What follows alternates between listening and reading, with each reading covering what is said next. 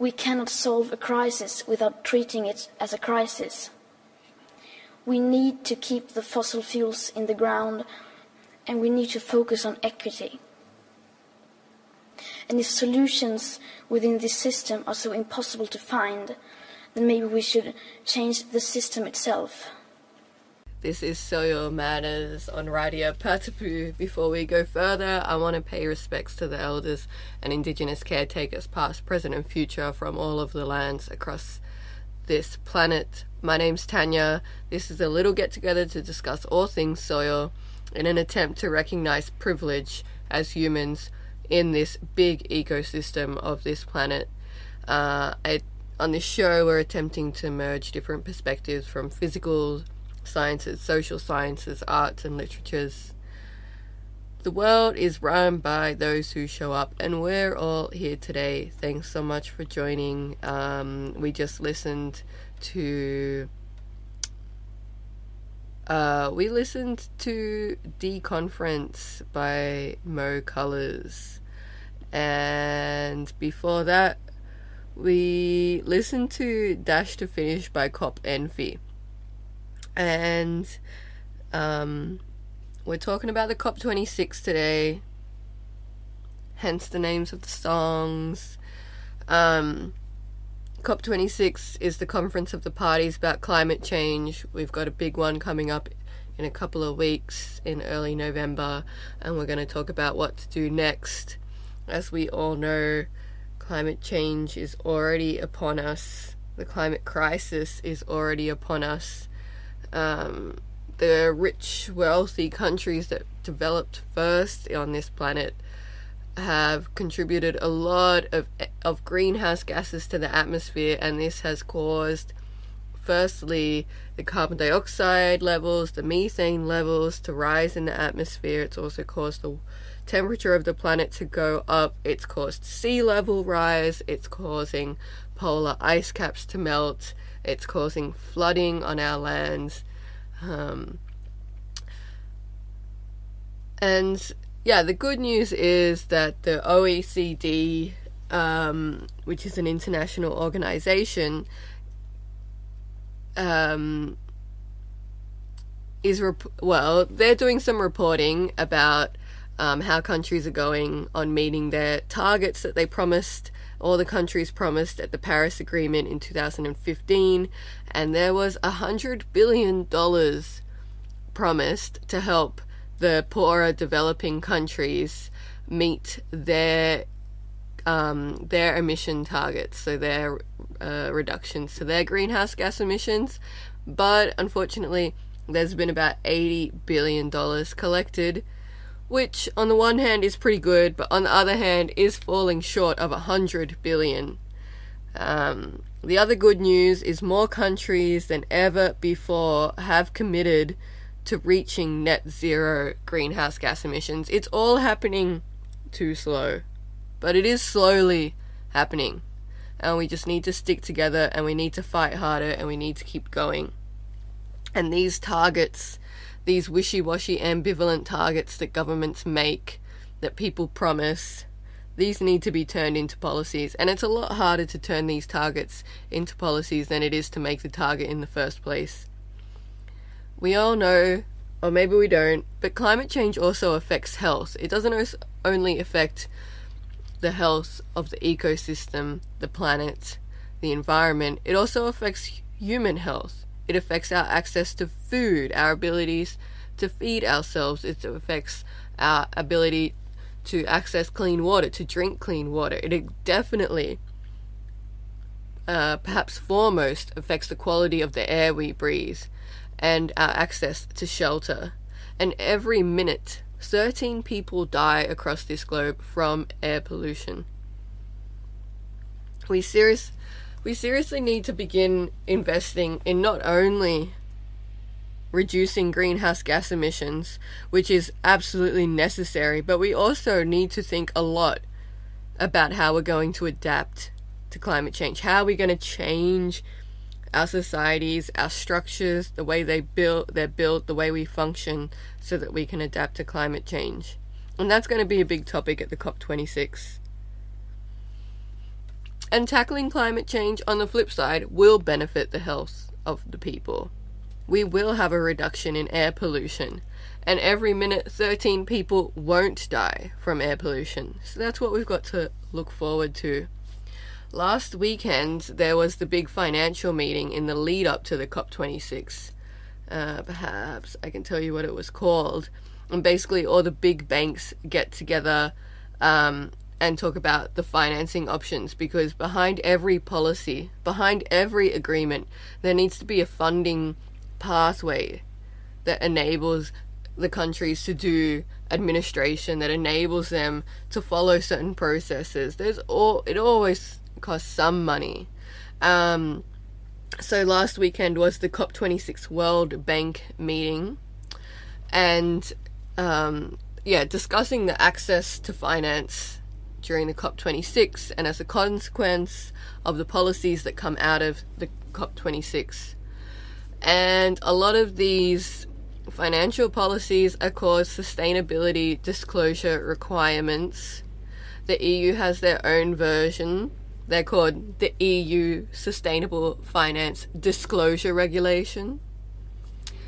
And so what came out of that weekend is there's a strong emphasis to encourage countries to be more explicit in their policies, to provide more detail as to how they're going to do and what they're going to do.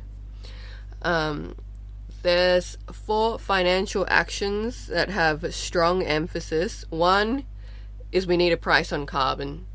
We need to move from the $3 a ton that we have today on the price of carbon to $75 a ton in 2050. And that will bring, if we do that, then the forecasts say we're going to bring greenhouse gas emissions down to net zero by 2050. That's number 1, a price on carbon. So tell all your politicians, tell all your friends, start talking about it. What is a price on carbon? Educate yourselves, and that's how we can just circulate it amongst the social economy and we can get it in there. Not to say that that's our role, that's their work. Don't worry about that. We need more financial investment in green transformation technologies. We need more investment in urban developments, in water management, things like that. We need to recognize the vulnerable communities and countries that need help. And we need to prioritize adaptation in those countries that are being heavily impacted by climate change, but have contributed little to climate change. Climate-related investments are still tiny. They're 1/4 of 1% of total investment flows. This is just ridiculous when you consider how huge the problem is, and that every single person on this planet will be impacted by climate change. So we need to increase climate-related investments. Well, that's not something for us because we're probably not really investors, but that needs to happen.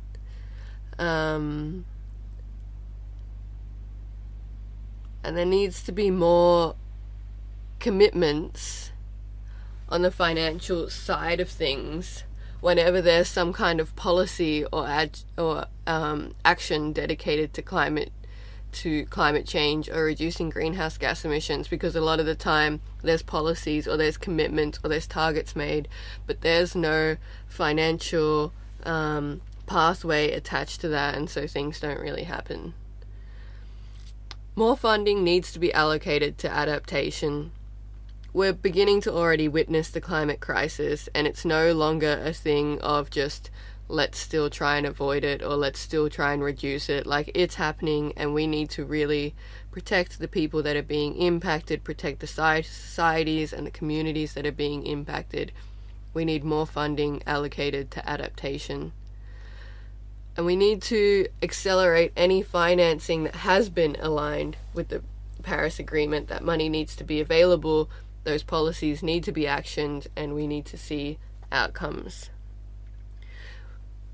Where there is financing coming from the private sector, people, yeah, this is a big question. Can finance, how much of financing should come from the private sector and how much from the public sector? And I think the general consensus is that when finances can come from the private sector, they should. So these need to be mobilized. Sometimes they need to be mobilized into government or the public sector, or just channeled into the private sector, but in line with policy, and that needs to happen today. We need to look at who the large emitters are, and the meeting of the World Bank's recommended engaging with the largest 20 emitters in terms of governments, and to talk to them about what they're doing and how they're moving forward, whilst being mindful of the vulnerable countries and how they need to be helped. So, as I said, the good news is that the corporate world, governments and civil society do generally agree that climate change is happening and that we do need to do something about it. The question that remains is who pays, and how can we go fast enough to mitigate the worst effects of climate change? Alrighty, I'm gonna play another song, but it's not a typical song.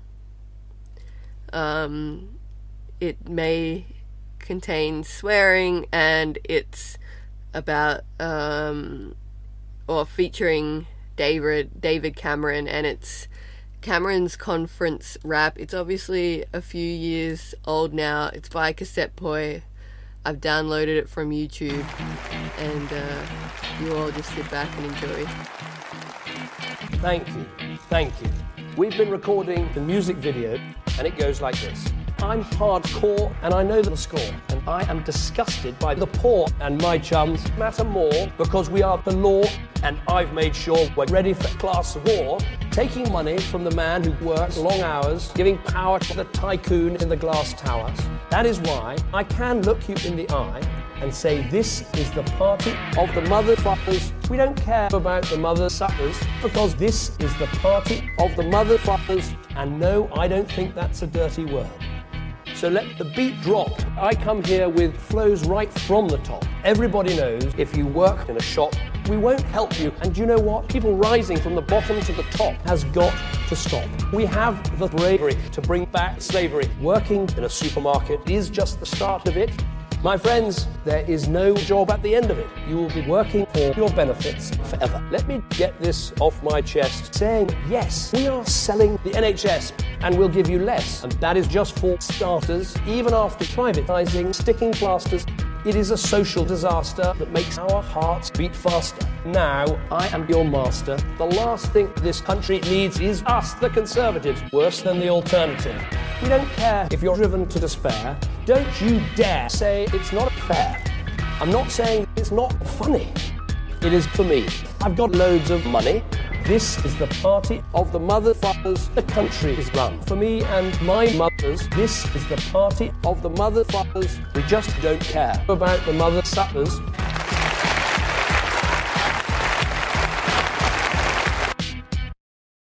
Well, thanks for that, David Cameron. That was like that was a real hit, an absolute number. And David Cameron, he was the UK Prime Minister during the last signing of the Climate Agreement, which was in 2015. This time we're going to have Boris Johnson representing the UK. My name is Greta Thunberg. I am 15 years old and I'm from Sweden. I speak on behalf of Climate Justice Now. And now we're just going to listen to Greta. I'm a big fan of Greta. We're going to hear her talk at the UN Climate Change Conference in what year? A few years ago, the 24th Climate Change Conference, so the one before last.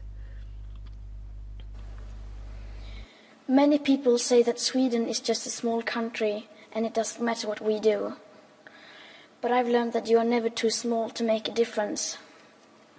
And if a few children can get headlines all over the world just by not going to school, then imagine what we could all do together if we really wanted to. But to do that, we have to speak clearly, no matter how uncomfortable that may be. You only speak of green, eternal economic growth because you are too scared of being unpopular. You only talk about moving forward with the same bad ideas that got us into this mess, even when the only sensible thing to do is pull the emergency brake. You are not mature enough to tell it like it is. Even that burden you leave to us children. But I don't care about being popular. I care about climate justice and a living planet. Our civilization is being sacrificed for the opportunity of a very small number of people to continue making enormous amounts of money. Our biosphere is being sacrificed so that rich people in countries like mine can live in luxury. It is the sufferings of the many which pay for the luxuries of the few. The year 2078, I will celebrate my 75th birthday. If I have children, maybe they will spend that day with me. Maybe they will ask me about you. Maybe they will ask why you didn't do anything while there still was time to act. You say you love your children above all else, and yet you are stealing their future in front of their very eyes. Until you start focusing on what needs to be done rather than what is politically possible, there is no hope. We cannot solve a crisis without treating it as a crisis.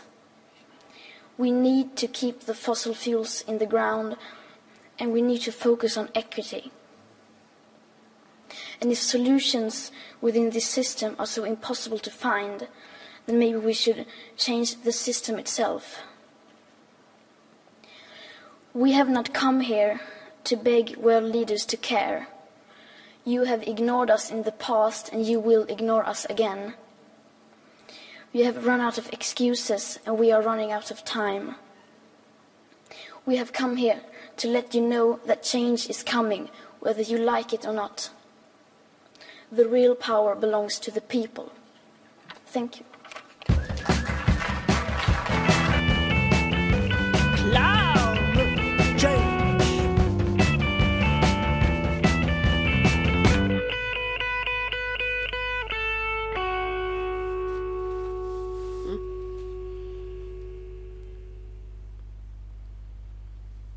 Thanks, Greta Thunberg. Thank you, UN Climate Change Conference COP24, and thank you Display Homes for that wonderful song, Climate Change.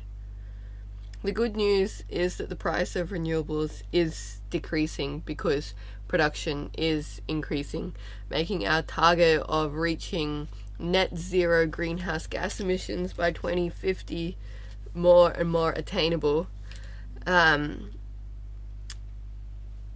We can also, use biodiversity to help to adapt to climate change using the natural world around us. And I'm really interested to learn more about that. At the moment, what's been happening the past week is now the UN Summit on Biodiversity. So in the lead up to the COP26 Climate Change Summit, we had the Banks meeting, and now we had the Biodiversity Summit, and they looked at the priorities needed to address the loss of biodiversity and how to ensure the benefits that biodiversity provides are sustained, which I don't know if I really like the way they phrase that. It's very human focused, which I think is really anti-ethos of biodiversity. So leaders are currently attending the United Nations Biodiversity Conference in Kunming in China, and they've pledged to reverse biodiversity loss by 2030, which I think is impossible considering we've been humans making species extinct for tens of thousands of years. And they've agreed to a framework to protect threatened habitats, which I think is really fantastic. And this conference is happening in two parts, so they're just meeting online at the moment, and in May the conference is going to continue in person, so we'll get more updates then. And the Kunming declaration is not legally binding. No international agreements ever are, but it does send a strong message to each of the countries that participate and to the rest of the world. The meeting also includes a donation from Chinese President Xi Jinping of $230 million to support biodiversity protection in developing countries, and I think on a global scale that's not much money. But it is great news that countries pledge to reverse biodiversity loss by 2030. It doesn't even sound realistic, or that they even know what biodiversity is, but I welcome them to have a go. Next up, we're going to hear from Greta Thunberg again, but this time much more recently. Just a couple of months ago, Greta was in Berlin kicking off the climate Fridays for Future global climate strike. Climate justice! When do we want it? Now! What do we want? Climate justice! When do we want it? Now! It's been a really turbulent last year and a half. This has been a time where we have been reminded of how vulnerable we are. But we have also been reminded of how fast things can change and be turned completely upside down. In some parts of the world, we have experienced what it is like to truly treat an emergency like an emergency and to change social norms. But while all this has happened, of course the climate crisis hasn't disappeared, and we have not disappeared. The concentration of CO2 in the atmosphere hasn't been this high for at least 3 million years. It is clearer than ever that no political party is doing close to enough. But it's even worse than that. Not even their proposed commitments are close to being aligned with what would be needed to fulfill the Paris Agreement. If we want to ensure a safe present and future on planet Earth, we need to be active democratic citizens and go out on the streets like we are doing today.